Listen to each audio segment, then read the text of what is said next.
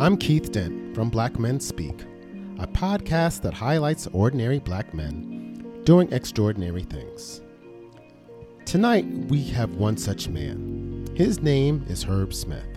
20 years ago, he was the first black man hired by the Rochester Philharmonic Orchestra, and until this day, is still the only African American member.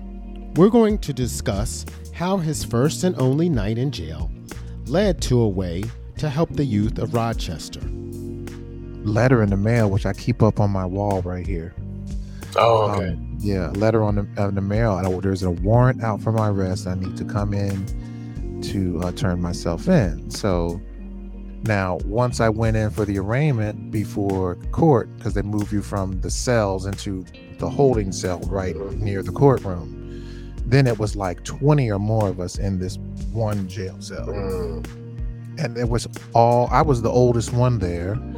They were all black men. And the thing that really impressed me was just how well they knew the system and how smart they were to figure out next steps. Why he felt it was necessary. There are gangs in the city of Rochester. There are definite gangs in the city of Rochester. And these kids, they're just looking for a community. That's really what they're looking for. They're looking for community. They're looking for fellowship. And so that's what we give them. And we even talk about who was on the Mount Rushmore of trumpet players. The Mount Rushmore of trumpet players would be Louis Armstrong, Miles Davis. Clifford Brown, would he be on there? Yeah, Maybe. Yeah, Okay. I, I mean Clifford Brown definitely, but I think like Louis, Miles, and um, oh, you just made Dizzy Gillespie, oh, right. Of course. right? Louis, Miles, Dizzy, and then it might be Clifford Brown or it might be Freddie Hubbard because now we're getting into like anything. Semantics. Well, well, well, like anything, as time goes, then you start to see more of it. On that note, let's start the show. You know, Herb, welcome to the show. Thank you for having me. It's a pleasure to be here. So let's get to it. A night in jail. Now, descri- I want you to describe that night and how did it feel to be kind of deprived of your, I guess, your freedom for that one day? Well, it's a trip because it was one night, you know, and and I do feel for people that are in jail for a year or you know, or months. You know, it was it was just the one night for me, and I'm thankful for that. But yeah, it was it was a trip because it was all based on a lie. It was all based on a lie. It had to do with a parking space um, Mhm. near near this restaurant that I go to, a Jamaican restaurant, black owned place. And it was this guy who owned a parking lot near that place. And what would happen is when people go to get their food, they would inevitably park in his parking lot. And he was not so happy about that. He wanted people to pay for it.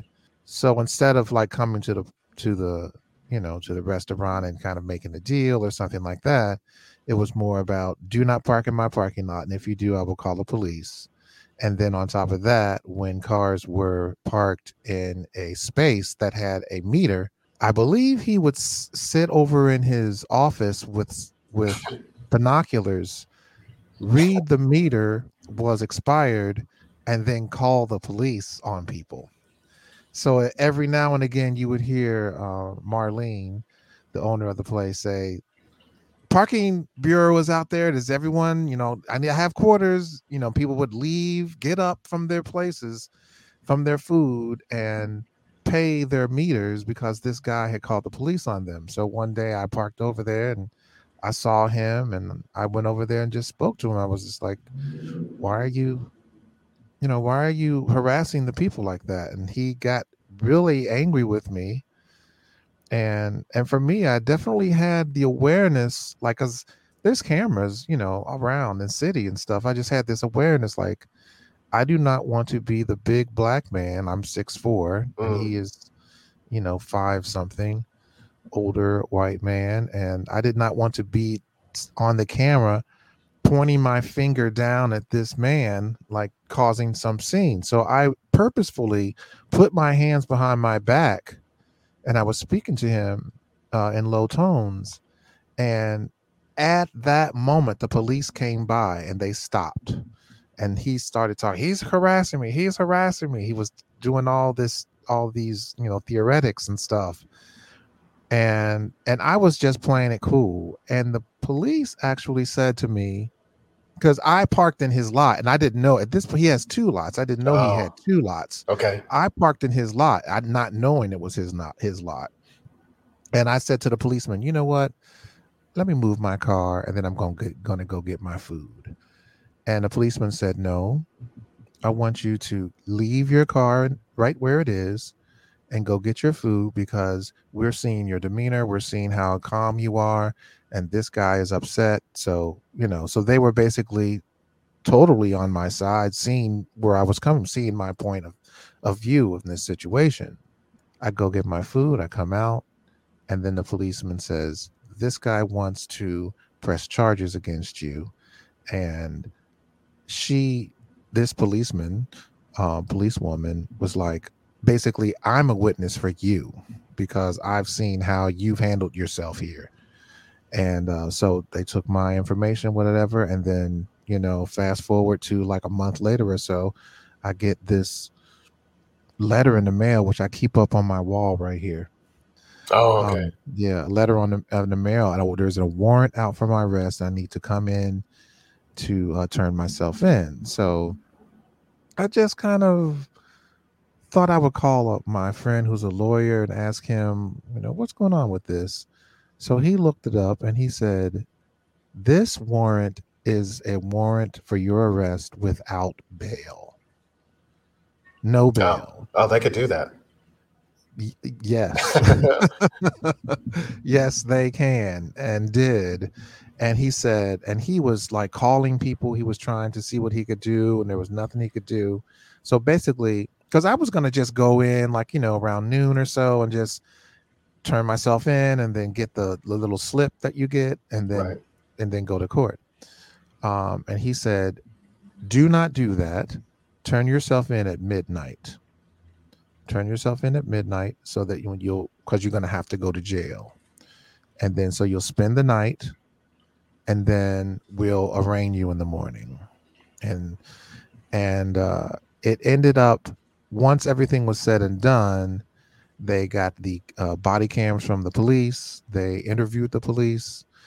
They threw out the charges because completely threw out the charges. And the funny thing about it was, it was like one of those scenes in a in a police show in the courtroom when they say, you know, they knock on the thing and say Yeah. charges dismissed, and then the person is like, "That's a travesty." You know, he was yelling and stuff, and Oh, in the wow. courtroom, yes, he was yelling, and they and the and the court, uh, the judge basically said, "Bailiff, take him out." So they basically grabbed him and took him out of the courtroom. Um, so it was it was a trip, but it was so moving for me. Um, that whole night that I was in jail was moving for me because every person that I came in contact with, other than the policemen, were black males. Mm. Everyone was And- black. Yeah, and and that, so roughly how many black males were uh, actually in there with you at the time? So so the night at at night when they brought me in, they brought me into a cell. And at first I was there, it was just like three of us in the cell. And then as the night went on, there were like seven of us in there. Now the other cells in there in this building where I was, they had a few guys in there, all black. Now, once I went in for the arraignment before court, because they move you from the cells into the holding cell right near the courtroom, then it was like 20 or more of us in this one jail cell. Mm. And it was all, I was the oldest one there. They were all black men. And the thing that really impressed me was just how well they knew the system and how smart they were to figure out next steps. So one guy was like, "Hey, so what you in here for?" And he was talking to one of the other men in there. And the guy was like, "I'm here for blah blah." And he says, "Well, how many times you been here?" And then he would tell him and he says, "Okay, who's your judge?" Okay. Oh, you got this judge, you're fine. All you have to do is do this, this, and this. Okay, how, what time, you know, what about you? Oh, this is your third time.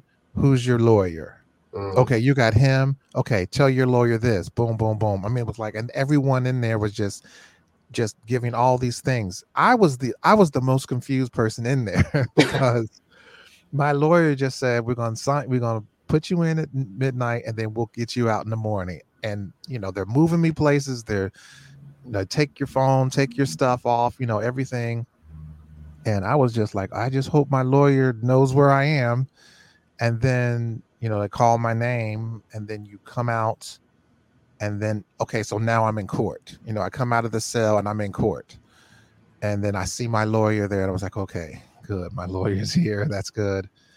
And um, and then they got me out. And then uh, after that, I went back and it was dismissed.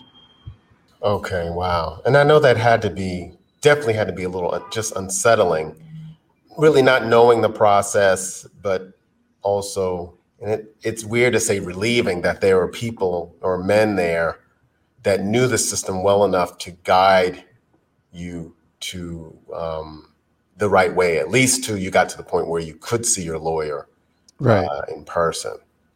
It was But- definitely disconcerting though, man, because you know, I'm in jail. I'm upset because of the whole reason why I'm there. I knew that it was totally trumped up charges. You know, this guy was making this making this up. You know, there were there were witnesses that saw that he was not telling the truth.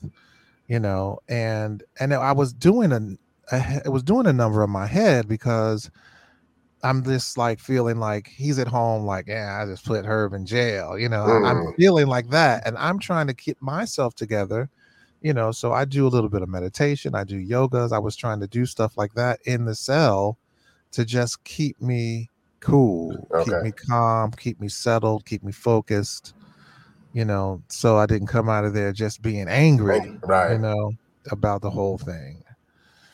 You know, but I got through it. Great, great. But then out of out of that, you decided to create an organization for young black men called Herb City Trumpets. So, Right. what made you decide to start that organization?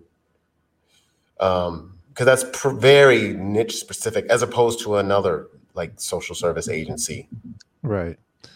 Well, I really do feel like, first of all, seeing those men in there, I kept thinking, what's the difference? How come I never, I was never here, but these guys are here? What was the difference? What was the, you know, what did I get that I didn't end up there? You know, and, and I always want to help. You know, you always want to help people around you.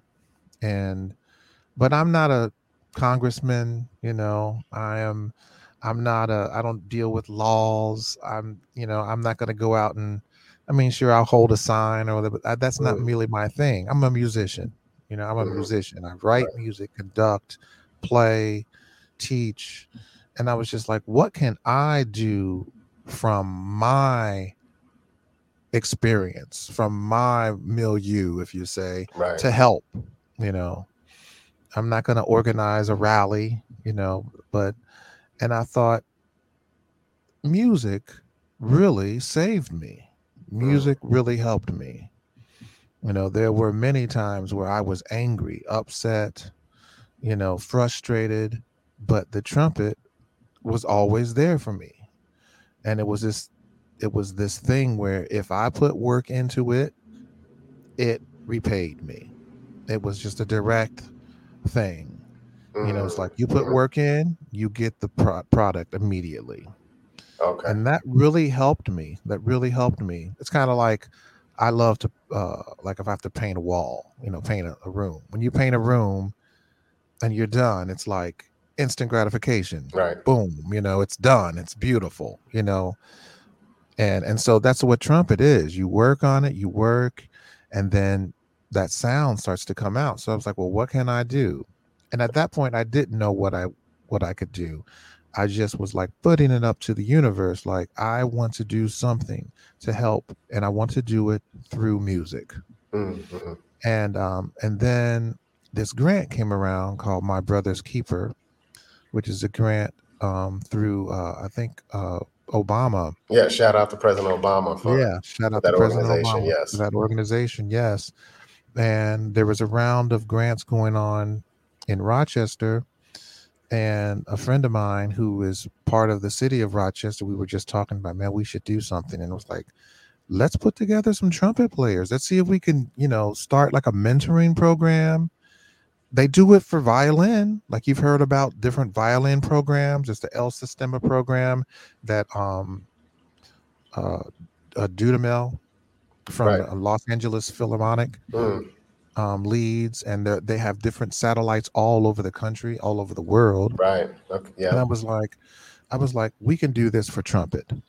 And that was it. And then we just started putting it together. We started mapping out how we were going to do it looking for grants funding and um, next thing you know i called my trumpet company told them about it.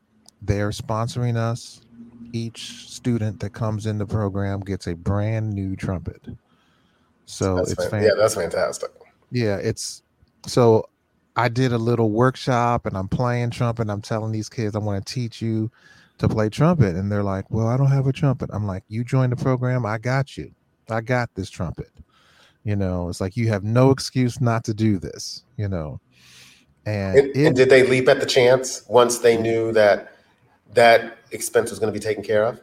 leapt leapt at the chance. And the parents too because the parents are thinking how am i going to afford this? How am i going to do this? you know? So it really took off. The program right now we have about 15 kids and and more are ticking in slowly as we go here and it is a really fantastic program um, the schedule for the program is i teach individual lessons on Mondays and Tuesdays. I have another person that's going to be teaching as well.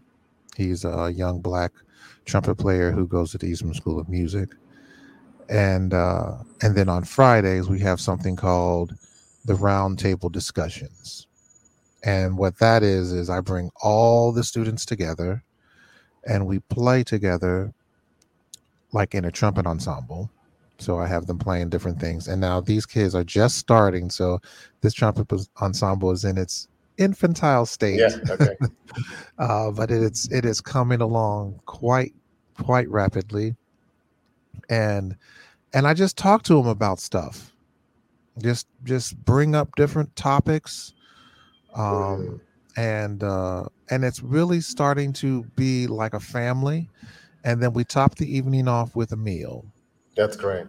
What's what is the state kind of of the youth population in in Rochester? What are some of the issues that are that are um, I guess prevalent in the city? There are gangs in the city of Rochester. There are definite gangs in the city of Rochester. And these kids, they're just looking for a community. It's really what they're looking for. They're looking for community. They're looking for fellowship. Mhm. And so that's what we give them. We have the group of 12, 15 kids coming in there every Friday, and it's a hang. You know, we're, Yeah. we're just hanging. We're playing trumpet. I have each one play for each other. So they get up in front of the group, they have to introduce themselves and then tell what they're playing. You know, hello, my name is Tyjon, and I'm playing Hot Cross Buns. you know, Yeah. and um and they play it and so it is it has really proven to be a a wonderful like really surprised me at how well people took to it like it really has Uh, in two cases, I have brothers playing. So I have both brothers in the family playing Mm. trumpet. Okay. Um, and then in two other cases, I had the kid play, and then the parent was like, Well, can I learn to play as well? I said, Yeah. As matter of fact, come on. Like, I can't give you one of my new trumpets, but I, you know, I have a bunch of old ones here, and I, Right. I got enough people I can call. Say, hey, you got an old trumpet, you know, you want to get rid of, and and so that's what happened. I have two parents playing along with us, and And my parents, these are are these dads or dad, mom? I have a dad and a mom. Okay. A dad in one family and a mom in another family. Oh, okay. And they have been telling me just how much it's bringing the family together. In one case, the one student couldn't play the part, and the mom was like, Hold on a second, I can play that. And she played it. You know, I was like, Okay, here, you know, this is good. That's you know, great. because she was like, I always wanted to learn how to play a horn. I didn't have a music program in my school. So it's just really fantastic. Yeah. Wow. So she had always had a passion, but Yeah, just because did. it, wa- they didn't have ac- she didn't have access, but she still that still stayed alive. That's great. Yeah, I know. It's it's really it really blows my mind at how the program has just taken off. Great. So those, yeah, those are some of the surprises. And what has been some of the uh, the frustrations of running the program? When you're dealing with with city and monies and things like that. So like we had a funding and we're trying to figure out how basically trying to figure out how we can pay for it before we get the money is kind of what it is like it's this whole thing where like we're going to give you x amount of dollars. Right. but we're not And it's gonna come it in. right we're gonna and it's not gonna give it to you until like 30 days. But you need to start your program now. And it's like uh wait a second here. You know we need the money now so we can start it. But uh, we figured that out. We figured all that stuff out. Um one of the issues that we have are some of the instruments um which actually turned into a a plus there was a situation where a student got his mouthpiece stuck in the bell of the trumpet. Oh wow. I know that's Okay, oh, so yeah, right, yeah. the mouthpiece goes on the other side, right? And in so doing, tried to tap the bell oh, that's on come a out. table so it would come out and folded the bell Whew.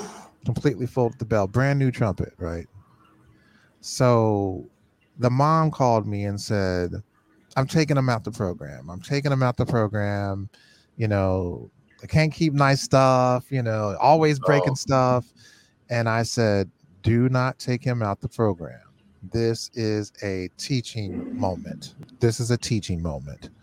So what we ended up doing i said bring the horn to the friday session. Bring the horn so they brought the horn in, showed it to everyone in the class. People were like, "Oh man, oh wow," you know, kind of like I mean, the horn was really, really broken up, and and I told them, I said, I expect there to be some bumps, some dings. Mm. I expect that. I mean, I'm giving you these horns, and I know that's going to happen. I said, but when something happens, it is for you to take responsibility for it. Don't try to fix it. Don't try to make it better. Just come to me and say, This is what I've done. I says, I can fix the horn. That's not a problem. But when you try to fix it, now you are making it worse Mm. and I just showed everyone showed everyone the horn, you know, and I I put up on my phone the price of the horns. The horns on on Amazon are going for twelve hundred dollars Oh, actually. And so so I said to them, I am entrusting you all with twelve hundred dollars right now. I just put twelve hundred dollars in your pocket. I said, you have to take care of that. There's no excuses. If your sister knocks it, if your brother kicked it, if the dog bit it, it doesn't matter. Right. You are responsible, responsible. for it. Yeah, it's a great And- teaching moment because it know- just it talks Yeah. about accountability and Yes. um, and my wife and I talk about it a lot. If you what we need to do more of, if we raise the expectations of our kids to do, they will rise to the expectations. But we That's have to set those expect, expectations, and we don't do enough of that. And I think where therein lies some of the issues that we have uh, with our kids. Yeah. So. Yes. So yeah, so I wanted to switch gears a little bit, a little bit on a kind of a personal personal note, um, because I know that uh, church and Christianity played a very instrumental role in your upbringing, but I know that you had had a recent tragedy, you know, with the loss of your wife to cancer, um, and you know, my condolences for that because I know it was a very stressful period uh, for you. But so my, my really wanted to to know, you know, what was the not necessarily the impact, but where are you now with you say your your spirituality and how has it changed uh, as a result?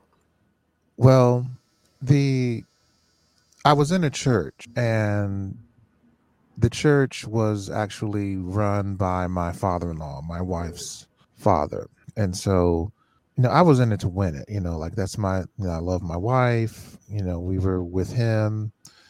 It was a a church family. You know, I was from Cincinnati, I came to Rochester, so I kind of walked into this family. You know, it was really great and then it really ended up turning into a cult is what happened So it didn't And it didn't start out that way. it did not start out that way and it's a really interesting situation to find yourself in a cult i mean like most people are like oh man i'd never get in a cult and it's like yeah i mean i understand that but it's not like i joined like hey i'm going to join a cult today like it's it just kind of ended up slowly metamorphosing into this. And it took me a while to realize what it was. Breaking out of the cult was one of the hardest things that I've done in my life because these were this was my family. Right. You know, this was my wife, this was my father-in-law, cousins, aunties, nephews, nieces, everything. And breaking out of that really the, the the the cult was really about spirituality. It was based in Christianity, and it was going a little bit deeper into spirituality, and then other type of other types of religions, Mm. like um, a little bit of Buddhism, a little bit of um, Hinduism, and we would read things like the uh, Mahabharata and you know, different books that we would read. And to me, breaking out of the cult is what set my spirituality because it was like I'm going on my own, a man connected to God, Mhm. as Mm. we all are. We are all Right. connected to God. There's no middleman. There's no person who hears God and tells you what to do. It's Right. it's that voice is within you and the more i started to trust that voice within and i started to hear it more and learn and move from that place and that has brought me to where i am today to be able to start something like herb city trumpets to go forward and push the Rochester Philharmonic Orchestra to play at a Black Lives Matter rally. Mm. You know, it's like that spirituality um, is what is what has been moving me forward. But I, it started in Baptist Church, Cincinnati, Ohio. Reverend Fred Shuttlesworth, Greater New Light Baptist Church. That's where it Wow. Okay. started. Yeah. Oh, Fred Shuttlesworth. Yeah, I know yeah, him. Fred Shuttlesworth. He marched with Martin Luther King. That's right. all that stuff and uh it started with him you know and uh and i think just when i look back i was always trying to search and go deeper and deeper and deeper and deeper into spirituality and into that connection and um and i when i think back to the cult i think I needed that in in in weird ways. I needed that. I would not be here today if I Mm. hadn't gone through that. I would not be here today if I hadn't gone through that. People are like, do you regret all that time you spent there? And it's like, well, you know, there was a lot of time, you know, and I have definitely thought about that. But How I'm long? here. How long was it? I was, I was, I was in. Overall, it was 20 years. Oh, 20 years. Okay. Overall, In, in the 20 years. shift to the cult the took how long? Yeah, the shift to cult was maybe like the last seven, eight years or Eight so. years. And it's Kinda. still operating today? It is uh it has dwindled. I believe that it's probably not. It's once I left, I was like, I can't, as you say, break the seal. You know, I was the one that broke the seal. Okay. And I was, you know, it's it it's and when I say it was tough, it was so tough because on Thursday, my cousins, my best friend, my wife, my father-in-law, we were friends. You know, everything was, you know, together. On Friday, no one would talk to me. I was just completely shut out. And- even your wife, even your wife? even my wife she she you know i still lived with her i still supported her because i felt like that was what i you know i that was my vow to her Right. you know but um no i would take care of her and Wow. and they were just they wouldn't even look at me Wow. But it's those times those types of things that that test you that make you stronger and i would not be here today without those experiences Okay. So so then this is probably a, uh minor thing compared to you know losing your family, but with uh with RPO, you're one or if the only person of color in the orchestra.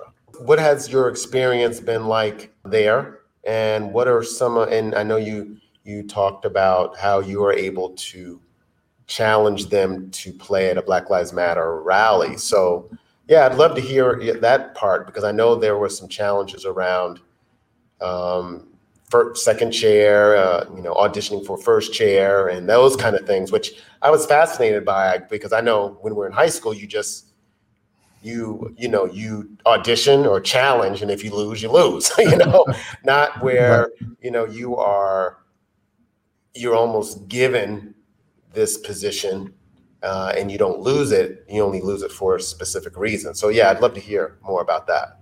yeah so i am the only black musician in the rochester philharmonic orchestra and i have been the only black musician in the orchestra since i've been there and Wow, only- how long has that been?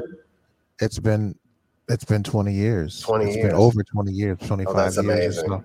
yeah and um so it is a it's a real trip because i have i have definitely seen like some students come in like from eastman that were like kind of subs black come in and sub and then move on or do something else but the orchestra has never really tried to get any new black players.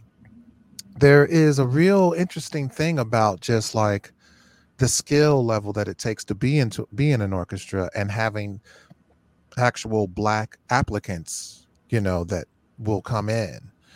Um but i always said like companies need to reflect their their surroundings you know the the, the rochester rochester city is 30% black so the orchestra Oh, is it? Okay. should- the orchestra should reflect that.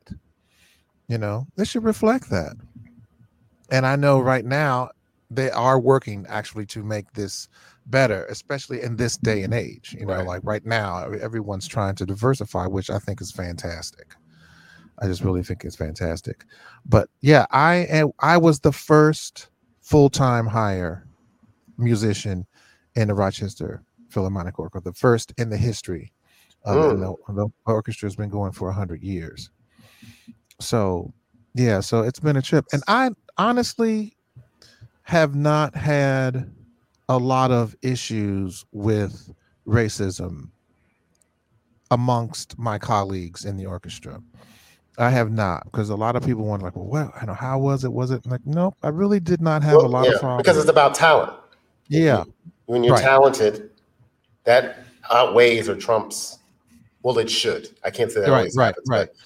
but uh, it should. this in this situation, yes, it did. I mean, I just didn't have any problems. I just remember one time where there was this older horn player, and at that time, I mean, this is years ago. This is probably oh, I'm I'm, I'm probably like 15 years ago, and at that time he was like probably 80 or almost 80, so he was an older man, and we were talking about he used to play in the Chicago Symphony. So he was talking about he used to go down and listen to colored bands play in uh, the South Side. And I was just, I was kind of shocked me like, did he just say colored man? like I haven't heard, hadn't heard that word in so long. But I mean, it was just kind of like, you know, he's an 80 year old man at this Right. point. I'm not trying to like, you know, make a big stink about it, but I really have had not had any problems. But when I did, we had there was a, I mean, this was in the height of the pandemic, and they were doing Black Lives Rally Matters right after um, George Floyd and things like that. Daniel Prude, Mhm. the deaths of these black men. And so there was this Black Lives Matter rally, and I wanted to have the Rochester Philharmonic play Aaron Copland's Fanfare for the Common Man at one of these rallies. That piece really does talk about playing, it was written for the common man, Mm. for people, for everyone. And I ran into some difficulty with that. People were nervous. They didn't want to go down to the Mm. city, you know, oh, you know, oh, oh, COVID. You know, I feel feel like people were trying to use COVID as a reason to not do it. I mean, and I pushed and pushed, and then I got the the CEO on board, and he's he actually he's a good man, Curt. He's a Right. good man. And And so what him- was and what was that like? So because I would think, and I don't know, you can you can help me with that. Most probably people of color probably had never been to the Rochester Philharmonic Orchestra or even heard you heard you play. So how, what was it like? What was the response like when you guys did pl- end up playing? It was fantastic. the The response was really fantastic. Um, I actually conduct as well, Okay. so I conducted the piece. Oh, you conducted. Oh, that's great. Yes, I conducted the piece, and then I spoke a little bit beforehand to just set the piece up because that was one of the things I knew. Like just coming in there playing a piece, I wouldn't have people impact. aren't gonna know what it's for. Like, why are you playing this classical piece for us? You know. Mhm. And I just kind of gave them a little bit of a background on why the piece was written. You know, it was written back when uh, the vice president under Roosevelt gave a speech about how basically how the the rich were taking advantage of common man you know he was a very good orator and he talked about the common man and that the common man is where we need to start and those that's what we need to bring up and and that's where aaron copland got the impetus to write this piece fanfare for the common man. And i thought that was the perfect sentiment for a black lives matter rally. So i gave a little bit of a speech about that Mm. talked about that and talked about how you know as a black man i don't feel like the common man. I'm we're less than the common Yeah. man a lot of times.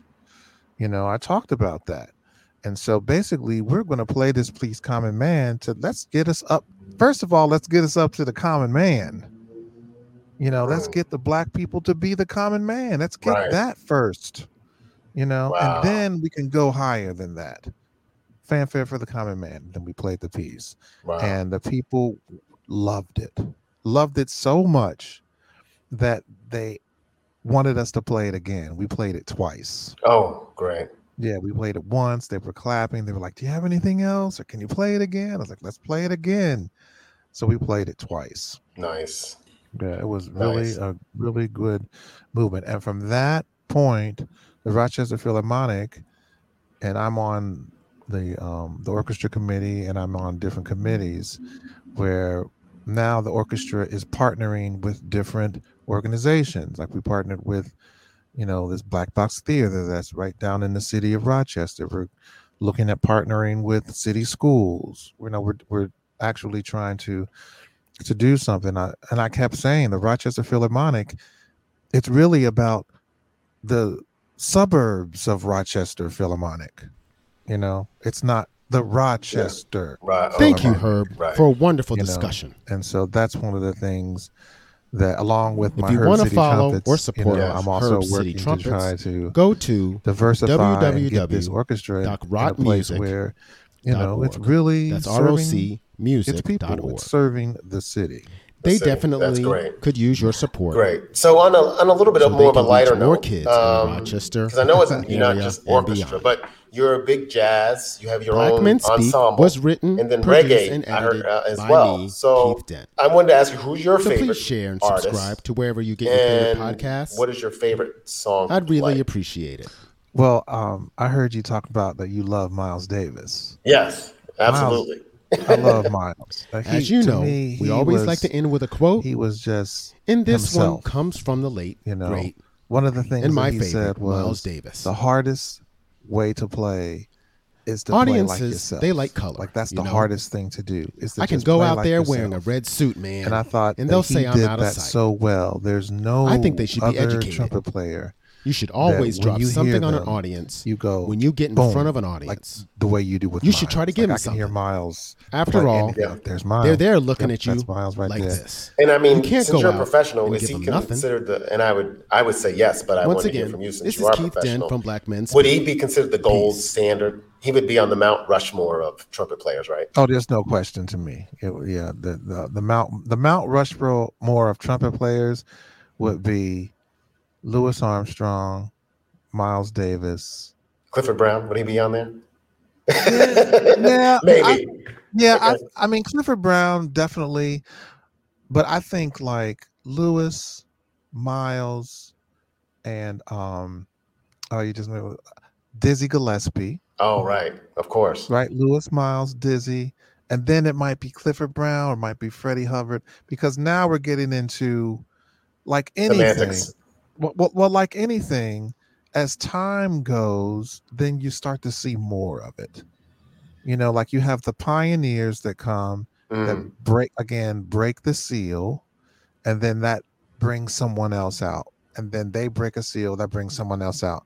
And then a lot of people start coming up. Not Gotcha. to be not to belittle Clifford Brown or Freddie Hubbard or Lee Morgan or you know, like these really Yeah. incredible players. Roy Hargrove was great too. Roy with that. Hargrove. Oh my God. I mean, there's just Yeah. so many. Yeah, there's so Okay. many. But those three to me would be like the ones that really, um, really kind of were the pioneers. You know, so um, yeah, it's uh Miles Davis. Uh, Yeah, he's okay. he's he's my man. He's my main, my number one. And what would your song? What would the song be? that I like to play? Yeah. Oh, see, that's very tough. Right now, okay, well, let me just tell you what I'm working on right now. Like I go through spurts. There's a, a Benny Golson tune called Along Came Betty. You should check that out. Okay. That is just a tune that has just really been, I've just been really dealing with that, really shedding it, really practicing it a lot. Um, so that's, you know, I really like to play that. The chords change a lot, so it's like got a lot of stuff to do Okay. but um yeah it's tough for me because i play so much stuff Right. and i like so much stuff you know like like i was just telling you like one of the things i'm working on right now is the piccolo trumpet solo from penny lane Okay. you know like that's tough and that was this trumpet player from from i think he was from london philharmonic back in the day Okay. and uh, the beatles That is a Um, tough. Yeah, that is tough, and it's even though it's only a short period of time. That's, yeah, that's yeah, but it's a tough little thing. So I'm Okay. like working on that. So I can, I'm I, I got to play that soon, and I'm really been in kind Oh, of digging nice. into that. Well, the things that I really love to play, really, I like I really love to play my compositions too. Right. I mean, because I'm writing them, and it's like to me like the a, the amazing feeling of writing a piece and then hearing it like Okay. played and and the musicians are like giving their heart to it it's like just a fantastic feeling to just have that that denouement of from paper to being outpictured it's, Right. it's really fantastic when i write pieces i really like the musicians to be creative so um so i really write them kind of a skeleton a lot of times sometimes like certain things i really want them to play specific things but Mhm. then i always open it up so it's like a skeleton so it's like here's where you start from now you just go off just play what feels good to you Okay. Oh, nice. you know and then it and then it just morphs and it becomes a thing it, that's really steeped in the moment you know like just right in the moment that's what it is the next time we play it it might be completely different you know okay. so i really like that with my jazz trio i really like to allow things to just unfold and be what they are Nice, nice. So a couple more things. So what are you what are your future plans with her uh, city trumpets? Where do you where do you see it going? well right now um i want to grow the program i want to we have one location right now for herb city trumpets i want to grow it to two or three different locations i got a couple teachers that i'm trying to groom to to be able to teach it um, i have a specific method that i use um, to teach trumpet players uh, one of the things about black players is that your lips are fuller and Right. so right. And so on a trumpet which you know like on a trumpet it's a smaller mouthpiece hmm and a lot of times teachers when they see a a black player playing the trumpet and they see those bigger lips the first thing they do is say here take a trombone because a trombone mouthpiece is wider Wow. I did not Right. realize that. Really? yes a lot of times and that's that is not necessary because there is actually a method that you can use with fuller lips to play trumpet so that and it is an advantage when you have fuller lips you have like a bigger muscle Okay. bigger you know more meat more muscle to deal with so that's one of the things that i'm teaching these kids and that's i am really amazed at how fast these kids are taking to the horn so i'm going to have some some some teachers learn this method learn everything so that we can have satellite herb city trumpets Mm. around Rochester. I want to just start. I want to get it up. Wait, like I said, we have like 15. I want to get it up to 50 or more kids. And then people are like, well, you know, it could be Herb City Trumpets, Cincinnati. It Right. Could be Herb City Trumpets, Buffalo. Could be Right. Herb City Trumpets, Chicago.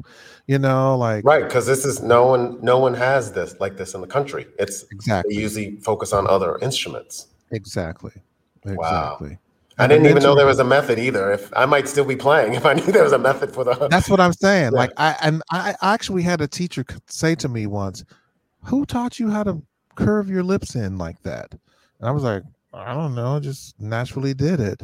And and when you look at some some people, you know, like they have thinner lips, like their top lip, they have no top lip at all. You know, like Mm. like when you think of Right, like like a and so that mouthpiece just sits on there no problem but someone with fuller lips you have to adjust your lips and if you don't know how to tell that kid to adjust them then they're starting the trumpet from a from a deficit because their lip is all in the wrong place what, what does that curving in your lips do for you?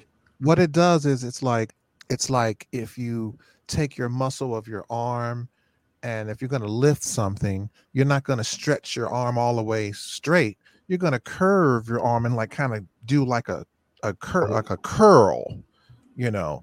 And so you're you're bunching your lip in it gets all the muscles in there to the mouthpiece which allows you to have more control more power more Mm. range better tone there's a there's a lot of things that just naturally can come to you Amazing. and so and so yeah this is something that my students are really taking hold of. It's really fantastic. And the thing about it is is my it's my awareness of this as Right. well. You know, like having a room full of 15 black boys playing trumpet. Right. Like I've never done that before in my life. Like this is the first time I've ever taught this many black kids.